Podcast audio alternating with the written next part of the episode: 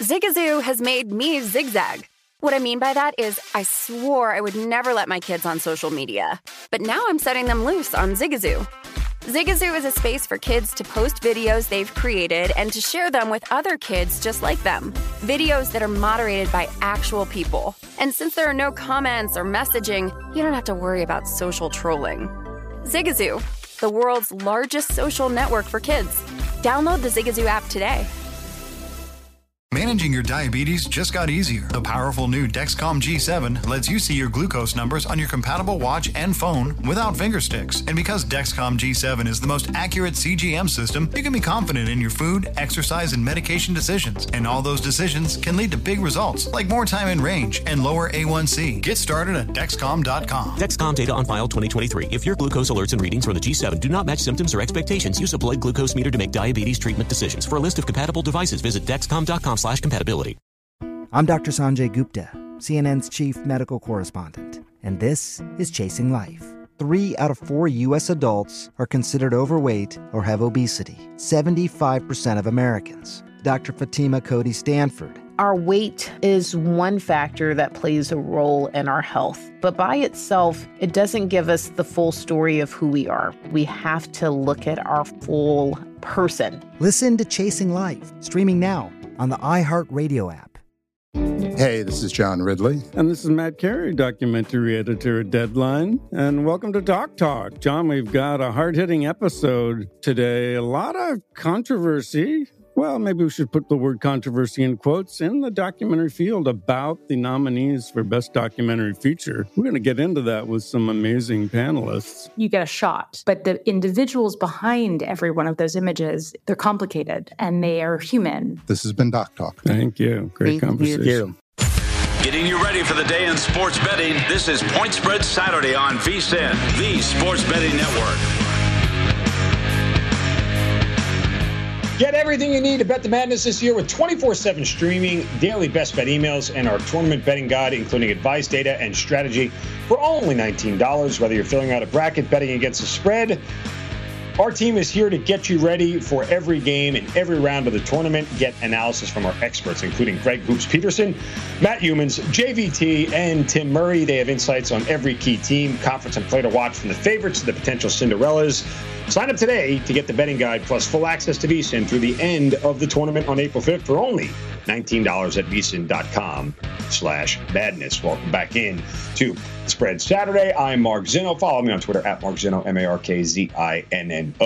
More NFL coming up we'll get to uh, as well. We'll even take a quick look ahead at some of the lines for Sunday's matchups in the second round uh, as those lines posted late last night after all the games finished. So we'll do that for the end of the show. Of course, I got four more games to break down for you on today's slate. But helping us do that is our next guest, Greg Hoops Peterson, joining us here on VSIN. Greg, good morning. Welcome. And uh, I, I hope you got some rest at some point here. Oh, I've just been up. I wound up doing the show from 10 p.m. to 1 a.m. Pacific time, grab some dinner, watch a new movie on Hulu, and now we're good to go. All right. Well, we got three number one seeds playing today, uh, starting with Gonzaga uh, taking on uh, the Memphis Tigers here in a game where just like I crunched the numbers and I don't see any advantage statistically that Memphis has in this game, but they do have two probably NBA lottery picks sitting on their roster right now on the floor. The likelihood Memphis can keep this close is what to you? I think that they are going to be able to. I think that it's well north of 50 50. I think that they'll be able to keep up within single digits because you have to take a look at the recent form of Memphis. And ever since February 1st, this is a team that is in the top 15 in both offensive and defensive efficiency, points scored and points allowed on a per possession basis. You take a look at them in December and January, they were flat out a train wreck, but that's when they had DeAndre Williams along with Landers Nolley out of the fold. Nolley's a guy that's able to give you 10 points. He's able to throw in there a couple assists. He and Tyler Harris combined to shoot about 38, 39% from three far range. And then you've got Jalen Duren down low. And when we've seen Drew Timme struggle, it's against more physical big men. Even if you wind up going back last year to what they were able to get in Baylor in the national title game, Baylor was willing to get physical with them. You saw that with Mark Williams and Jalen Duren is able to do that. 13 points. He's able to give you right around eight boards. He gives you multiple shot block shots per contest. So I take a look at this Memphis team.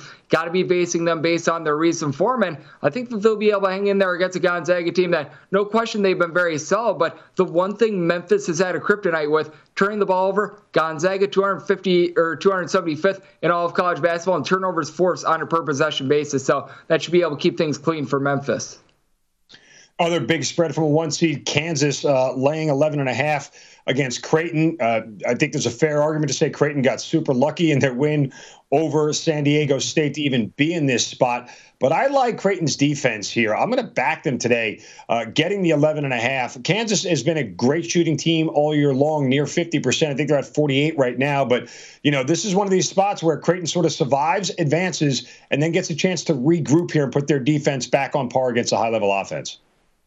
Yep, I'm with you. I'm seeing a lot of 12s out there, and I'm going to be taking a 12 myself. When it comes to this Creighton team, they're going to probably be without Ryan Kalkbrenner in this game. He wound up going down in overtime in that game against San Diego State. Their top shot blocker guy that's able to give you right around seven and a half rebounds per game. But the uh, game plan for Creighton in this one is going to be try to make this game as slow, grimy, and ugly as humanly possible because they're already without Ryan Nembhard. They're not a team that they take great care of the ball, but what they do well is they cut you off from inside the arc. Ninth in the country with regards to two point shooting defense. Kansas is a team that's a high powered offense, top 20 with regards to points scored on a per possession basis. And I do like what I've seen out of Remy Martin ever since he's come back from injury. Last three games has been able to score in double figures. Not quite the guy that we wanted seeing at Arizona State, but certainly has been solid. But I think that this is a little bit of a correlated play. If you think that this is going to be a high scoring game, that certainly favors Kansas. If you think that this game is going to be slowed down, if you think that this is going to be a low possession game like I do, I think that the play here is Creighton along with an under. I set this total more around 134 and a half, 135 because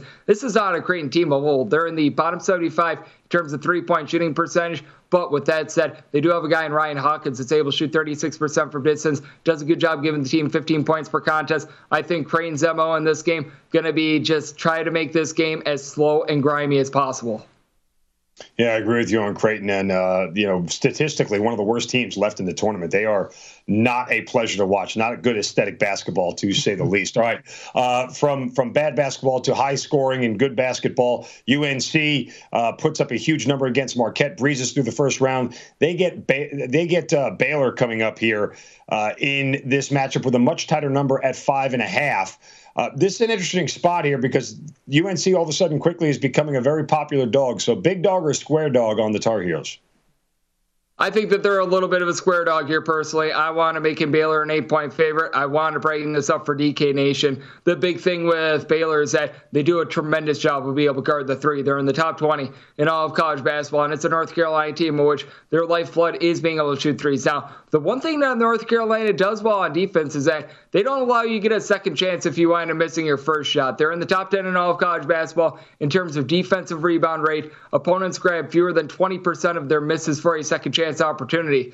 With that said, they give up a lot of first chance wide open looks. So that is going to cost them in this one. And you've got a Baylor team that they've actually been in a little bit of better form on offense than this UNC team. They've scored 72 plus points in seven out of their last 10 games.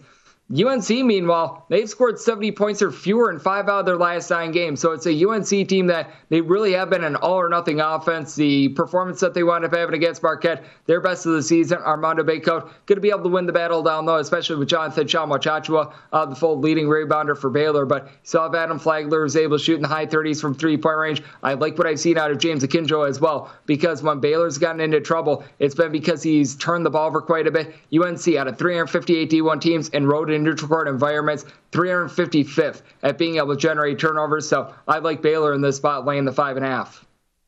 Greg, one of my favorite plays of the day. I'm going to back the Tennessee Volunteers. I'm going to swallow all six of the points with very little hesitation. Maybe the most complete team in the tournament for my money. Certainly uh, the team playing the best defense in this tournament right now. If the only thing you have against Tennessee is the narrative that Rick Barnes can't get out of the second round of the NCAA tournament, well, you know, I don't buy into those narratives right now. I think this team is playing super well, and I think they're on track to make a Final Four.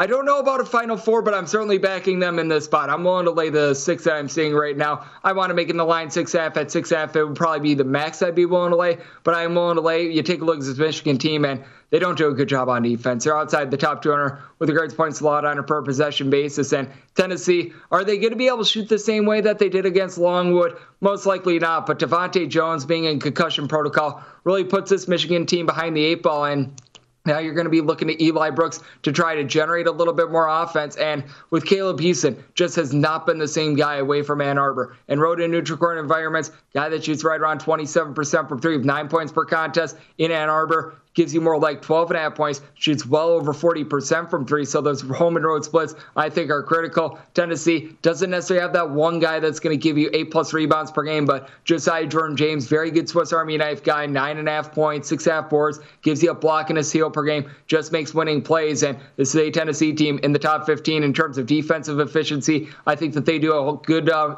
good job of holding down a Michigan team that's a little bit now thin out there in the backcourt. So I'm with you. I'm going to be laying it here with Tennessee. You know, a number that I, I keep looking at, and odds makers are clearly making them short because of how many close games they've been in. But Providence laying two and a half against Richmond, a four seed versus a 12 seed. You don't see numbers this short when you see the seeds that big. But again, I think people are continuing to undervalue Providence. Uh, their defense showed out amazing in their first round game. Uh, Richmond sort of Cinderella run through their conference tournament and beating Iowa. I think I think that game said more about Iowa than it did necessarily about Richmond. Look, I think they're a good team, but I think they're going to run into a buzzsaw of a defense today against Providence, who is uh, probably way shorter than this number. Should be about maybe four and a half or five by my my math.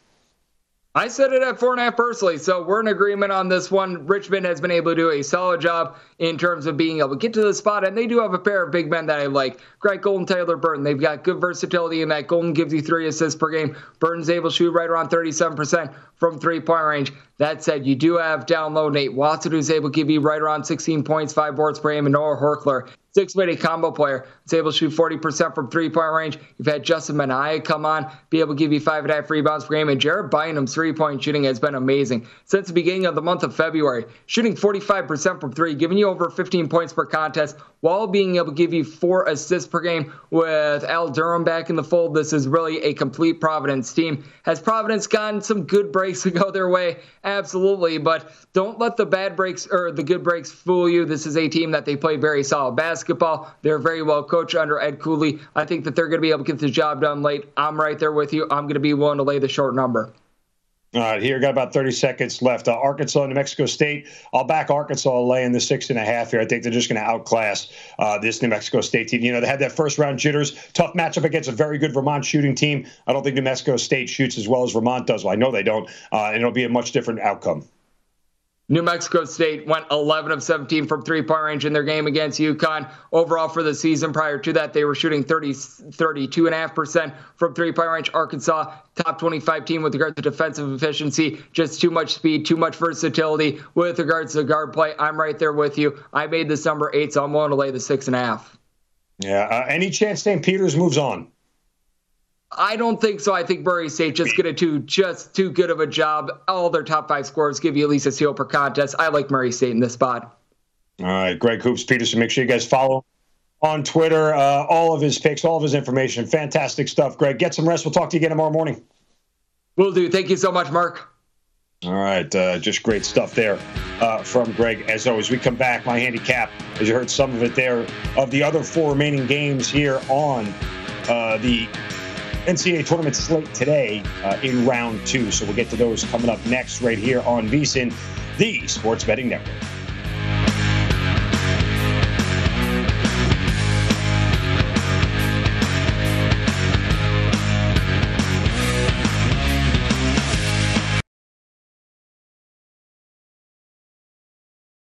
Zigazoo has made me zigzag.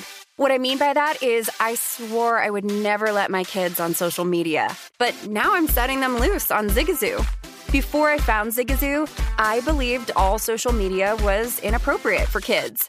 But I feel great about my kids being on Zigazoo. Videos are moderated by actual people before being added to the feed. Zigazoo is a space for kids to post videos they've created and to share them with other kids just like them. And since there are no comments or messaging, You don't have to worry about mean comments on your kids' videos. And you need parental consent before joining Zigazoo. Bottom line, it's a space that prioritizes data safety for kids. Oh, but don't take my word for it. Zigazoo is KidSafe COPPA certified. So, weigh everything Zigazoo has to offer. Maybe you'll zigzag too. Zigazoo, a social network for kids. Download the Zigazoo app today. Martha Stewart, the original influencer. When I think about anything, I think about the way that she did it first. The media mogul. Five to six years ahead, she saw what was coming. The prisoner. The rise, the fall, and the reinvention of an American icon. Once Martha paved the road, everybody else pretty much copied her. A CNN original series, The Many Lives of Martha Stewart, now streaming on Max. Billie Eilish and Phineas O'Connell, they're with us today on Crew Call. I'm your host, Anthony D'Alessandro. Billie's vocals, it was automatic art. You know, I had to like choose a more challenging route than just like da da da da. You know what I'm saying? Like it could have been like easier. And a lot of people have asked me like, how did you choose to have it be so soft and like so simple? And what else was it gonna like? That's what the song wanted. Thanks for listening to this episode of the Crew Call podcast on Deadline. Are you looking to step up to a 4K smart TV? One that gives you unparalleled clarity and picture resolution? Then we've got good news for you because the Vizio 65-inch V-Series 4K smart TV is now just 348. With all your favorite apps built in, you can stream straight out of the box. You can even sing along to all your favorite music and radio on the iHeartRadio app. Looking for a smaller or bigger screen? Vizio offers unbeatable prices on all V-Series 4K smart TVs. Head to walmart.com today and score the 4K TV you've been waiting for.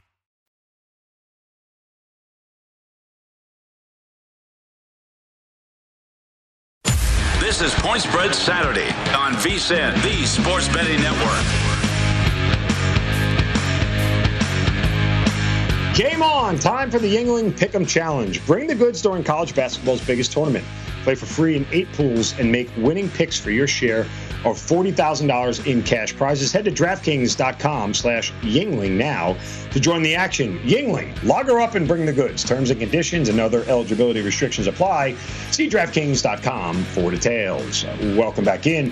Two Point Spread Saturday. I'm Mark Zinno. Thank you so much for starting your Saturday morning with us here on VSIN and Point Spread Saturday. Just a fantastic start to the NCAA tournament between Thursday and Friday. We round out here today and tomorrow on Point Spread Saturday and Point Spread Sunday from 8 to 10 a.m. Eastern. Appreciate again you guys joining me today and tomorrow morning. Eight games today on the slate. Already gave you my picks for the top four. I'm going to go through the rest of the four remaining games right now. Uh, coming up here in a little more than 15 minutes, we'll get back into the NFL conversation as again players continue to move, odds continue to shift. We'll discuss that, and I'll run down all my plays before the end of the show today. All right, let's get to uh, the three number four seeds in action today, uh, starting with Providence and Richmond, as we just spoke about with Greg Hoops Peterson. Providence continues to see these very short numbers. And I understand why. They've played a ton of close games, and anytime you make that number bigger than what you're looking at, maybe two or three possessions, all of a sudden you're going to get everybody backing the dog. So they have to keep this number short just because Providence has been stuck in these games. A lot of people have said that Providence is lucky that's fine. That's one way to look at it. I could argue as well that as much as you say they're lucky, that Providence is actually better in these close games than everybody else in America. They've actually learned how not to get, you know, nervous, how not to get anxious in those tight moments because they have a lot of confidence. They've been in these moments before and they take advantage of it. Statistically, these two teams have the same offensive numbers. But Providence has much better defense. Um, they are they have a huge advantage on the boards.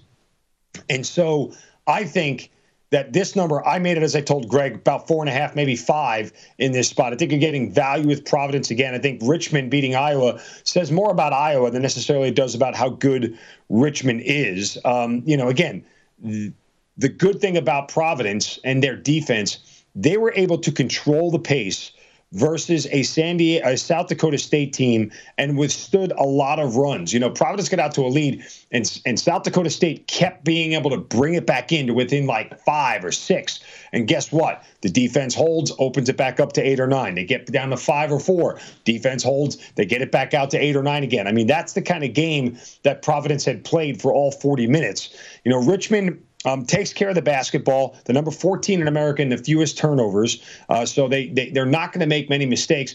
But again, this is a Providence team that doesn't make a ton of mistakes. Uh, they just have to take care of the de- take care of the basketball because Richmond is top 50 in steals. If they make too many mistakes, obviously going to lead to extra possessions for the Richmond Spiders. And they may be a trendy team to take today. And a lot of people may look at this number and go, "Oh, it's it, it, it's it's so small for a reason." You know, they're going to be close. I just don't see it. I think Providence is the better team. I think they're the, better coach team, the more well seasoned team. Uh, and I think you're getting value on them. And I love Providence today, uh, laying the two and a half. Arkansas, number four seed against another number 12 in New Mexico State. Again, another situation here. Arkansas laying six and a half, by the way, a total of 138. But another situation where I think New Mexico State's win says more about UConn and their flaws than necessarily New Mexico State and the things that they do well. You heard how from Greg how well they shot, which is not typical for them on the season. Now, Arkansas struggled in their first round game against Vermont. This was one of the games that I had keyed on. If you followed me on Twitter, I was talk, talking about Vermont since the beginning of Selection Sunday and how this was a bad matchup for the Razorbacks. And it was. Vermont is an excellent shooting team, uh, one of the best three point shooting teams in the nation. New Mexico State does not shoot the ball like Vermont does at all.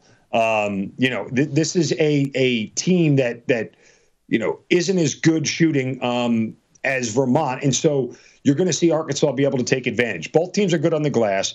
Um, New Mexico State again struggles in the first half of games to score, believe it or not. 247th in American first half points.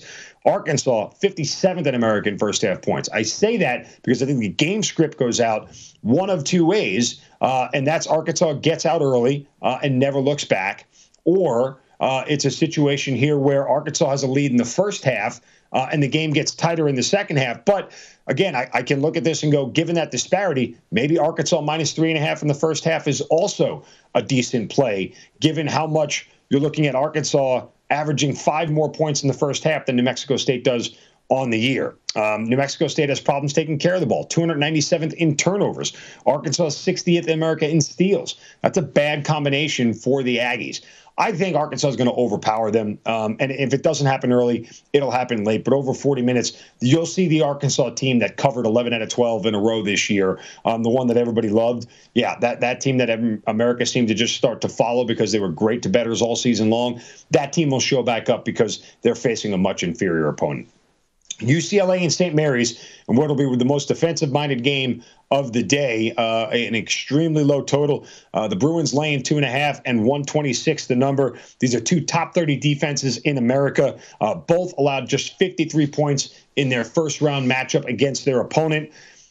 St. Mary's has the edge in shooting.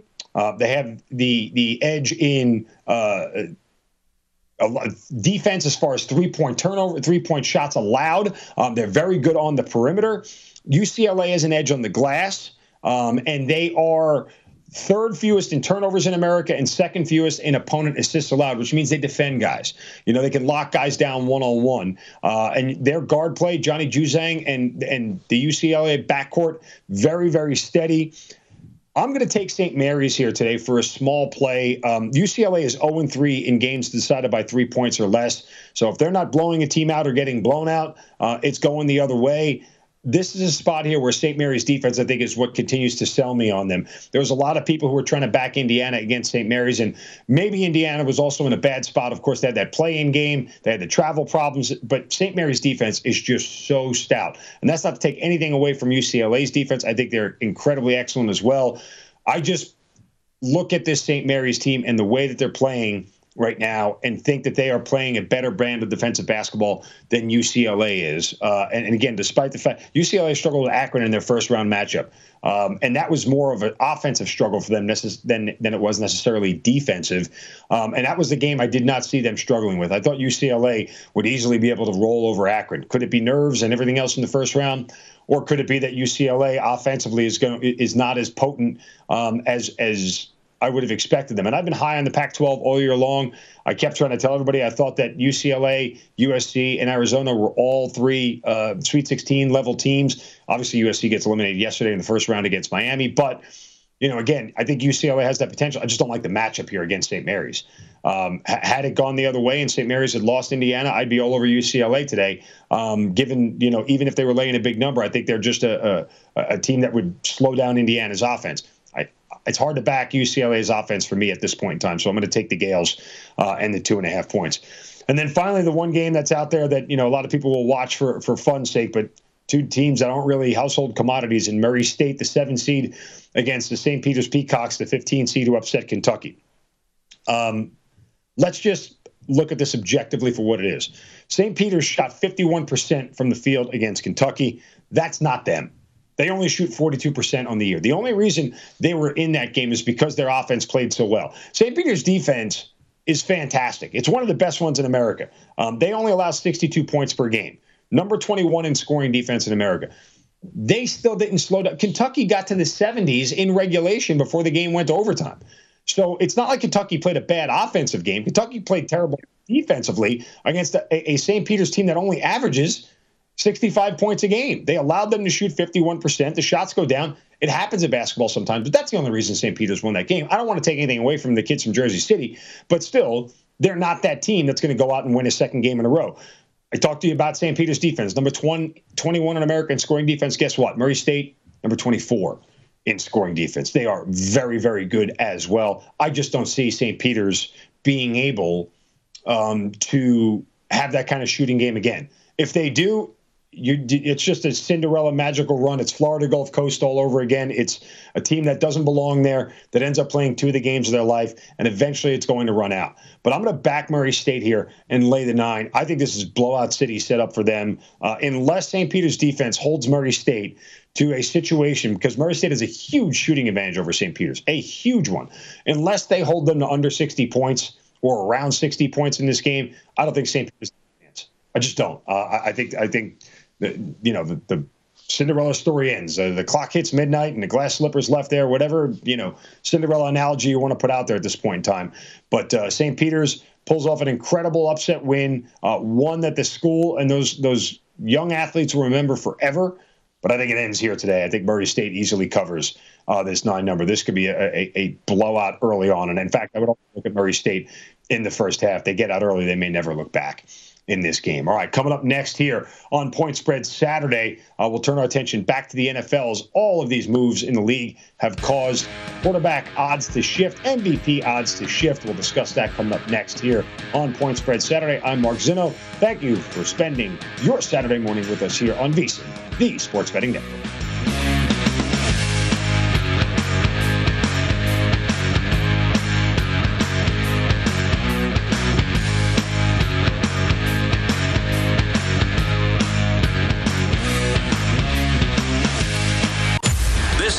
Spread Saturday on VSiN, the Sports Betting Network. Wendy's Adult Swim's Rick and Morty are teaming up to invite Las Vegas locals and basketball fans to get schwifty at the first ever Morty's Mayhem pop up this weekend only at the Resorts World East Garden Plaza. The immersive experience brings the show off the screen and onto the strip with never before seen animations of Wendy's breakfast characters in the Rick and Morty universe and the return of the elusive Pickle Rick, Pickle Frosty. Boom, big reveal. While in the alternate universe, fans can also play a life size game of Plinko, score exclusive swag, and try items from Wendy's delicious menu lineup. Check out Wendy's Morty's Mayhem at Resorts World through Sunday right here in Las Vegas. Welcome back into Point Spread Saturday. I'm Mark Zinno. Uh, thank you for spending your Saturday morning with me on Point Spread Saturday on VSiN. Follow me on Twitter at Mark Zinno, M A R K Z I N N O take a quick pause from the NCAA tournament games uh, here to get to the NFL. But before the end of the show, I'll run down all of my plays for you. Plus, we'll take a quick look ahead to some of the lines for Sunday's games uh, in the NCAA tournament that have posted and some quick reactions to those numbers. But again, back to the NFL here as the quarterback carousel continues to spin and we see moves being made all over the place. Let's take a look at some uh, kind of current odds for MVP, but we'll do it in a unique way here as we put pools of, of quarterbacks together to win the MVP.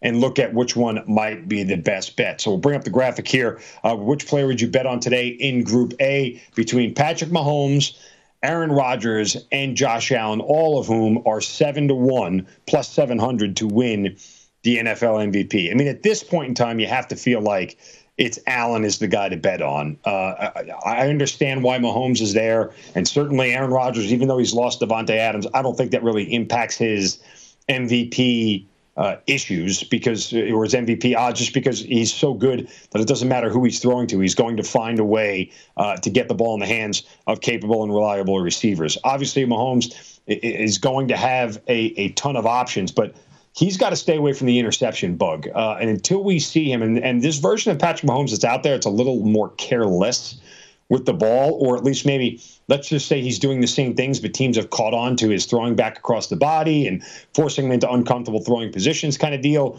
Uh, if they can do that again to him, I don't think he can win the MVP. You're not going to win the MVP with double digit interceptions. It's just really, really tough because someone's going to have single digit interceptions uh, and, and still have, you know, three or four less touchdowns. And for whatever reason, we view interceptions as bad, even though all interceptions are not created equal. Uh, so it's one of those things where if you can't limit the turnovers, it's going to be tough for you to win it. But Josh Allen seems to be the complete package right now. So in this group, I'd look at Allen. Uh, and again, the Bills as that one of the favorites to win the Super Bowl, locked and reloaded. You saw the moves they've made already this offseason. Um, no reason not to look by way of Bills Mafia and Josh Allen uh, in that group. All right, Group B here at 12 to 1 odds to win the MVP. Just two names there. You're looking at Joe Burrow and Russell Wilson. Um, strangely enough, neither one of these guys has ever gotten an MVP vote. Well, I only say that's strange because Russell Wilson should have gotten one several times, but never has. Uh, this is not either one of these guys I would I would make a wager on. But if you're asking me to pick one from this group, uh, it's definitely Russell Wilson. Look, Joe Burrow's not going to win the MVP, at least not this year. Joe Burrow is good. Statistically, he's not going to do enough to win the MVP. I, I don't see it at this point in time. Um, again, we're going to continue to overhype. I don't want to say overhype. That's not the right word. We're going to continue to uh, lift up Joe Burrow because uh, of his personality, because he carried this this upstart Bengals team to the Super Bowl uh, and everything else. Now that it's going to be different this year when the target is on your back, when you are all of a sudden the hunted as opposed to the hunter. And that is something that Joe Burrow is going to have to learn to deal with. Uh, the one year he played at LSU, they weren't the hunted. That was Alabama. So they were still the underdogs, um, and he's good in that role. Let's see how he is in the role where the expectations are there, uh, and your first bad interception has fans booing you uh, in the middle of your own stadium. Those are the kind of things that happen. Let's see how he handles it. I can't back him at this point in time. Russell Wilson may be in a situation in Denver where he just doesn't do enough. Um, remember, I, look, and, and, this is not a slight on Russell Wilson. I, I, think he's a fantastic quarterback. I would love him uh, to quarterback my team, the New York Giants, but that's never going to happen. And and so I, this isn't a commentary on his play, but remember, Russell Wilson was most effective in Seattle when he had a running game. Russell Wilson's always been more effective with a running game. That doesn't take away his ability to play the position of quarterback, but he's just a lot more dangerous when teams around him have to respect the run. When they don't, you know, Russ has to do a lot more on his own. Um, and and I think it puts a lot more uh, weight on him, a lot more pressure on him to be able to perform at a high level. And and along with that, you know, makes it a little bit tougher for him to put up numbers um, the way you expect him to. So. Uh, it, it's it's tough for me to back him as an MVP candidate because I think the best version of Russell Wilson is where he does less, and the version where he does more doesn't always churn out the output in in terms of wins and everything else that you need for him to be able to get there. So uh, I can pass on this group, but I would lean on Russell Wilson. And we get the longer odds now at 22 to 1, plus 2,200 in Group C between Dak Prescott and Lamar Jackson. Um, Lamar Jackson is the better quarterback. Uh, Lamar Jackson is the guy that I, I think, uh, clearly with an MVP under his belt, um, brings a lot more to the table, uh, is particularly from a running standpoint that would lend to him winning a second MVP. Uh, Dak is going to need a near flawless season. He's going to need a 12 or 13 win season from his team. Uh, he's going to have to clinch a number one or number two seed in the playoffs kind of deal, and then have the statistical numbers to back it up. His offense is changing a little bit. Again, no Amari Cooper. What does that look like? Uh, and, and how does he respond? Uh, the, the running game that has been average over the last two years Uh, again, another quarterback that is so much more effective with a running game. And you can say that about a lot of them. You know, again, Aaron Rodgers doesn't need a running game. Patrick Mahomes doesn't need a running game. Josh Allen is his own running game. Lamar Jackson is his own running game. But regardless, you know, again, these the, the efficiency with which they perform, I think, is much better with the running game. And I would say that for Dak, that when when the Dallas Cowboys rushing attack is going well, Dak is a much more efficient uh, and, and better producer of numbers and thrower of the football when he has that sort of uh, security blanket, if you will, of a running game. And that's not take away from his talent. I, I like Dak. Uh, I think he is, he can put up absolutely can put up huge numbers, and he's done so every single year. He's put up bigger numbers every single year that he's been in the league. So I would expect that trend to continue. The only thing again against this group right here, um, there is a tendency that uh, people won't vote for Lamar again unless it's absolutely overwhelming because he already won one. Again, these voters do this thing. Oh well, he's got one already. Let's let me. I'm going to vote for the other guy, which is again nonsensical. Uh, these should be blind resume kind of deals. Not you know he's already got an MVP versus he doesn't. But nonetheless, um, it, it you know Jackson at 22 to one probably would where I'd put my money. But it, you know Dak again uh, needs a lot for him to go right. And then finally, the long shots here, um, super long shots at 40 to 1 to win the NFL MVP. Uh, you're looking at a group of Jalen Hurts of Philadelphia uh, and Derek Carr of Las Vegas. Uh, Hurts would not get my money. Uh, he runs a lot. Philadelphia runs a lot. He doesn't throw enough uh, and produce enough through the air for me to look at him as an MVP candidate. That said, I love Derek Carr, man. Uh, Derek Carr with Davante Adams. I mean, this he's going to garner some MVP votes this year. And I, I tweeted that out the minute that Davante Adams got traded to the Raiders. Derek Carr going to mess around and get himself in the MVP conversation this year. Why shouldn't he? You want to talk about efficient quarterbacks. This is a guy I think he had over 30 touchdowns last year, just four or five interceptions, a quarterback rating in the mid 90s. Um, and this is with an offense that was constantly shifting right? He did that with just Henry Ruggs and, and Hunter Renfrow at wide receiver. Granted, Darren Waller is great at tight end, but oh, by the way, Darren Waller was hurt for a lot last year. He was thrown to Zay Jones for crying out loud uh, last year after Henry Ruggs got in trouble with the law and everything else with his DUI. So the numbers that he put up last year, and Foster Moreau is his backup tight end. Like Derek Carr is going to have a phenomenal season. I would love to back Derek Carr at 40 to 1 uh, to win an MVP. I, I think the, the numbers are going to be eye popping for him. I think it's as I've told you guys repeatedly, they continue to undervalue the Raiders, and I don't understand why. Maybe because it's the Raiders and they're slightly dysfunctional, and there's a lot of lot of reasons to to go against them uh, because of the perception that they are putting out there. But this is a team that I'm going to continue to back until the numbers tell me otherwise, until my eyes tell me otherwise, because this is a spot here for Derek Carr when he gets teamed up with his old college teammate Davante Adams from Fresno State. Those two are going to make magic together. It's going to be a massively big statistical year, I think, for both of those guys. As if Davante Adams doesn't put up an, enough big statistical numbers. It'll be interesting to see if there's a drop off with Carr compared to Aaron Rodgers. A lot think that there would be. I think this thing picks up. I think this is an, uh, an Oakland, a Las Vegas team rather that takes a lot more shots down the field than they did before. Uh, even with Ruggs in the lineup when he was when he was playing and healthy uh, before he got in trouble, you know he was the guy that they would use to stretch the field. You're going to see a lot of that with Davante Adams, uh, and it's going to open things up for Darren Waller again underneath across the middle. This entire offense is going to change. Uh, this should be a top five offense in the league when it's all said and done. That should be enough to to garner Derek Carr some MVP votes. All right, coming up next, uh, we'll look at the lines for the Sunday games in the NCAA tournament, and I'll give you my rundown of all my picks for today as well. That is coming up next here on Point Spread Saturday, wrapping things up on VSiN, the Sports Betting Network.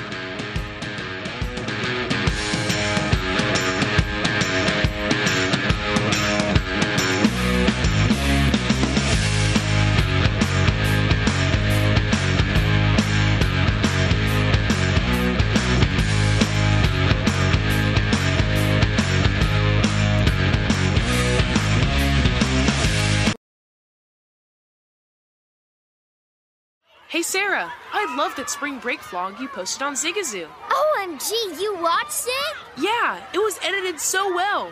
I think you're so talented.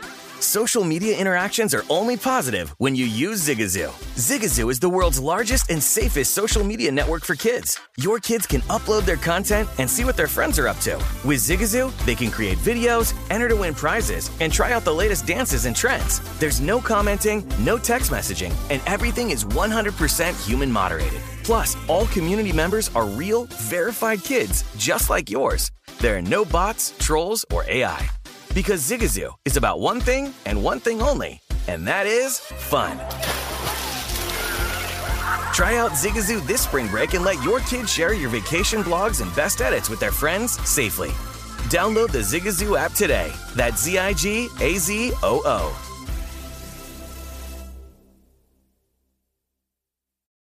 Martha Stewart, the original influencer. When I think about anything, I think about the way that she did it first. The media mogul. Five to six years ahead, she saw what was coming. The prisoner. The rise, the fall, and the reinvention of an American icon. Once Martha paved the road, everybody else pretty much copied her. A CNN original series, The Many Lives of Martha Stewart, now streaming on Max. Hi, I'm Antonia Blythe, and this is 20 Questions on Deadline. Joining me today is Alison Brie. Welcome, Alison. We got second place in my seventh grade lip sync contest for one of the songs on that album. The one that was like, You've already won me over. Oh, that's a good one. Yeah. It's a very of all slow. The, of all the options. In spite of me. Like, what did we do? It's so slow. Don't forget to listen to 20 Questions on Deadline. Thank you again, Alison. Thank you. Are you looking to step up to a 4K smart TV? One that gives you unparalleled clarity and picture resolution? Then we've got good news for you because the Vizio 65 inch V Series 4K smart TV is now just 348. With all your favorite apps built in, you can stream straight out of the box. You can even sing along to all your favorite music and radio on the iHeartRadio app. Looking for a smaller or bigger screen? Vizio offers unbeatable prices on all V Series 4K smart TVs. Head to Walmart.com today and score the 4K TV you've been waiting for.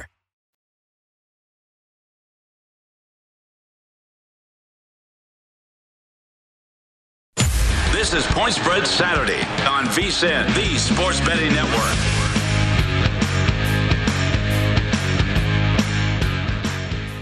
Welcome back to Point Spread Saturday. Look your best and draft your best with Just for Men March Basketball Series. Draft a winning lineup in two free to play contests for your shot at a share of $10,000 in total prizes. Head to DraftKings.com slash JFM now to join the action. Terms and conditions and other eligibility restrictions apply.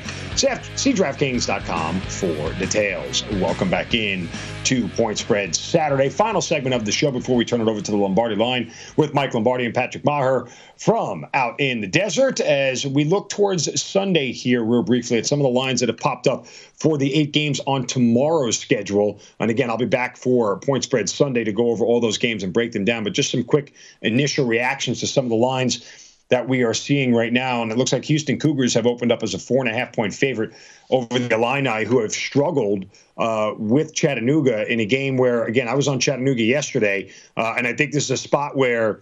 You know, the Illini uh, against this Houston team that's very good on both ends of the floor. And Houston established an incredible pace last night against UAB. I had the over in that game as well. Um, the Illini are going to have to slow this thing down. Uh, that's the only way I think they're going to be able to hang with them. I'm not. I'm not sure that there is a recipe for the Illini. And again, is, is it Kofi Cockburn taking over the game? Is it Alfonso Plummer making threes for the Illini that they need to be able to do it? But I think there's a slim slim room for error or slim margin for them to be able to sort of fit a tight window. And it is interesting to note that that the line is as big as it is between a four and a five seed and the higher seeded team.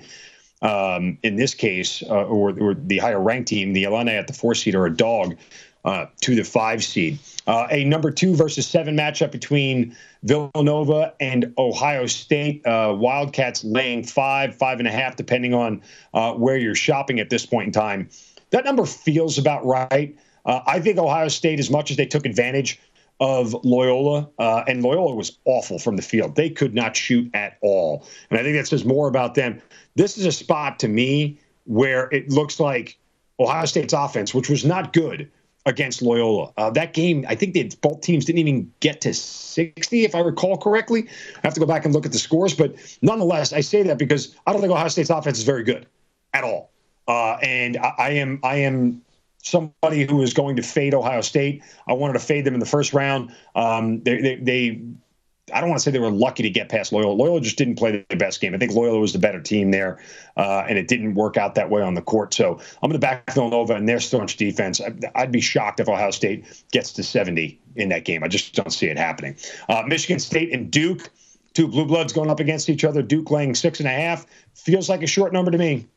Um, Duke is a much better team than Michigan State. I don't like Michigan State's offense. I don't like the way they're playing. Uh, it's it's a spot where I can't really uh, get behind Michigan State, another team that I wanted to fade in the first round of the tournament.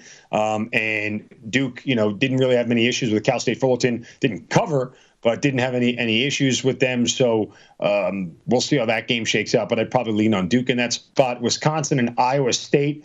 Wisconsin laying three. Uh, that's a number I'm more comfortable with. With uh, Wisconsin, certainly wasn't comfortable with them laying seven and a half or eight. Uh, with uh, Colgate last night, I had Colgate and back them. Uh, Iowa State's offense, will they play that well again um, against another good defense for two games in a row? Probably not. I'd lean Wisconsin. I'll have to do a little bit more digging here. Notre Dame and Texas Tech. Uh, I called the Notre Dame upset over Alabama. Uh, had it in brackets. I didn't fill out many. I think I only filled out two this year. But um, Texas Tech, also another team like Tennessee, playing some of the best defense in America right now. Uh, it feels like a big number for Texas Tech. Their offense was on point in that first game uh, Texas Tech played. Um, they absolutely just did, were, were lockstep on the offensive end of the floor. So, you know, again, I uh, I would lean on Notre Dame. Um, I think they're a very efficient team. Uh, I would certainly look to the under here, and I haven't seen the total yet, but I think this is an under game overall. I, I think Notre Dame is good at playing different styles, uh, and, and, it's a spot here where. Um, they can play the same styles, Texas Tech slow and, and keep it low scoring. I'd probably look to the under there, and necessarily the total one way or another, just kind of spinning it through my head. Uh, Miami and Auburn. Miami, uh, Auburn laying seven and a half. I, will take Miami right now. I think Auburn loses the game outright. Looking at the money line, I'd love to see what that line looks like. Uh, I don't think that they stand a chance. Um, Auburn's been bad on the road, and they're going to face an opponent in Miami that is underrated. Uh, this is a bigger line than, than what I expect. Uh, yeah, I, will take Miami. Um, I actually have that in one of the brackets, Miami beating Auburn in round two. I think Auburn is the other uh, or the next big seed to fall in this whole thing. Uh, Purdue laying three to Texas. Texas's defense, Purdue's offense, uh, styles make fights. We talked about earlier who wins out there. Uh, I don't like Texas's offense. It's a short enough number for me to back Purdue. I can do it there. Arizona laying nine and a half to TCU. Um, TCU is another team that I kept telling people. We talked about this a couple of weeks ago here on the show that they would surprise some people in the NCAA tournament. I'd lean on TCU covering that big of a number. Uh, I think Arizona wins the game, but I'd lean on TCU uh, in that spot just because I think that uh, uh they are upstart enough at this point in time where uh, I can trust them to cover this thing. Arizona's too good.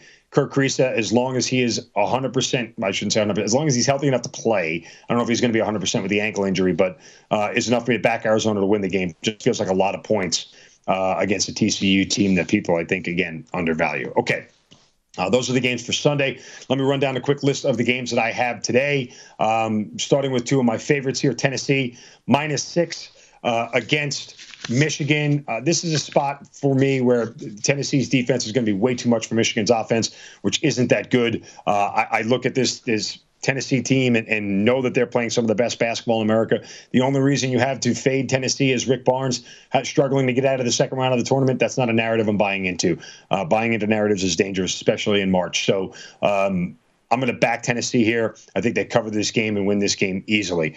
Um, you see, also, uh, Providence minus two and a half. This is way short of a number for the Providence Friars against a Richmond team that them beating uh, Iowa is more about Iowa than anything else. Providence defense is much better. They have an advantage on the boards. Um, and Providence keeps getting short numbers because they've played in so many close games. I think that works in their favor. Providence was able to control the pace against a high scoring, fast playing team like South, South Dakota State withstood a lot of runs. Even if Richmond has a couple of runs in them, I trust Ed Cooley and company um, from the Big East to be able to to win this game on a short number there. I have it at two and a half. You see three in certain places jumping early. I, I, wouldn't shock me to see this line continue to move to the three and a half range. And once you start to get to four, which is where, you know, again, I think four or five is where the number should be, you start to get maybe a little bit of a dangerous spot. Uh, one total I'm playing today Baylor and UNC. Not going to fight this thing to find a reason why this game should go under. UNC, well, I don't think they're going to shoot as good as they did against Marquette. Again, you're talking about 46% from the field in that game, 37% from three. Both of these high scoring offenses should get their way today. Even though Baylor's defense is good, um, I, UNC has, has an advantage on the glass. They've got an advantage in three point shooting and their defense is bad enough that makes me believe that Baylor in this game can get to 75 and do their part. Um, if it ends up 75 70 and Baylor holds UNC to 70 points, I tip my cap to the Baylor Bears defense, say they, they played a fantastic game, and, and that's it. But if UNC can shoot somewhat close to what they did last game, then uh, I don't have any issues uh, with the total in this one. I'm not going to try to find a way that this thing is going to go under. Again, UNC's defense is bad enough that Baylor can get to 75. If they get to 80, this thing should easily go over the total. Uh, uh, I mentioned Providence ready. Creighton getting 11 and a half here just feels like too many points for Kansas. A lot of people, we talked about recency bias at the top of the show, will look at Creighton and say they got lucky to get past San Diego State. They're going to get blown out in the second round. That number is big, and it should be. And I get it but Creighton's defense is really good. Offensively, statistically, Creighton is one of the worst teams left in the tournament, uh, and they are ugly offensively. And their goal will be to slow this thing down as much as they can. And I think they can do it against Kansas. Uh, Creighton, you know, again, is a team that that uh, um, went through a little bit of a, a, a, different schedule in the Big East. Didn't necessarily play a lot of these high-powered teams, but their defense has showed out all year long, um, and they're good on the glass. They're a good rebounding team. That's enough for me that if Kansas isn't making shots at a high clip, uh, and I'm talking shooting to that normal 48, 49% that they've been averaging all year long. If they're in the low 40s and you're giving Creighton extra chances here, uh, I like it. And again, I think this is a spot where Creighton, if they can keep it close in the first half, if they don't get blown out early, um, it'll stay that way for a full 40 minutes in this game. And so, uh, again, uh, too many points for me to back Kansas here in this spot. So I'm going to look at Creighton getting 11 and a half. Uh, on to another number four seed, Arkansas, laying six and a half against New Mexico State. Arkansas struggles with Vermont, but Vermont is an excellent shooting team. Uh, they're very senior laden. They're great from three. New Mexico State does not shoot the ball like Vermont does. I think Arkansas now loosens up a little bit. They get through the first round jitters. They get through the threat of that 13 4 upset that seems to loom large, much like the 12 set. And so uh, Arkansas. I think wins handily today against New Mexico State. And then finally, I'm going to take St. Mary's getting two and a half against UCLA. So those are my plays for today. Again, follow me on Twitter at Mark Zinno for all of my tournament analysis, picks, and wagers as well. Thank you so much for joining me here on Point Spread Saturday. Up next, the Lombardi line with Mike Lombardi, Patrick Maher. Be back tomorrow morning for Point Spread Sunday and the rest of the NCAA tournament. Thanks for joining me. Have a great day. Best of luck on all your bets. Thanks for watching and listening to VSiN, the Sports Betting Network.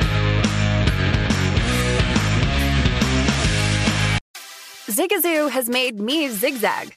What I mean by that is, I swore I would never let my kids on social media, but now I'm setting them loose on Zigazoo.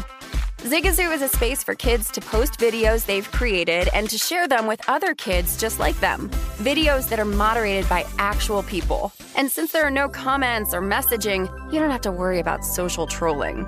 Zigazoo, the world's largest social network for kids. Download the Zigazoo app today. CNN Underscore's Guide to Sleep has tons of recommendations for products that can help you get the best night's sleep ever.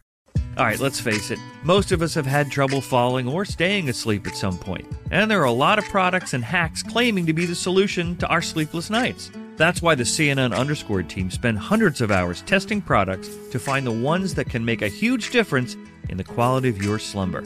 Visit underscore.com now for our ultimate guide to getting better sleep. Hey, this is John Ridley. And this is Matt Carey, documentary editor at Deadline. And welcome to Doc Talk. John, we've got a hard hitting episode today. A lot of controversy well, maybe we should put the word controversy in quotes in the documentary field about the nominees for Best Documentary Feature. We're going to get into that with some amazing panelists. You get a shot, but the individuals behind every one of those images, they're complicated and they are human. This has been Doc Talk. Thank you. Great Thank conversation. you. Are you looking to step up to a 4K smart TV? One that gives you unparalleled clarity and picture resolution? Then we've got good news for you because the Vizio 65 inch V Series 4K smart TV is now just 348. With all your favorite apps built in, you can stream straight out of the box. You can even sing along to all your favorite music and radio on the iHeartRadio app. Looking for a smaller or bigger screen? Vizio offers unbeatable prices on all V Series 4K smart TVs. Head to Walmart.com today and score the 4K TV you've been waiting for.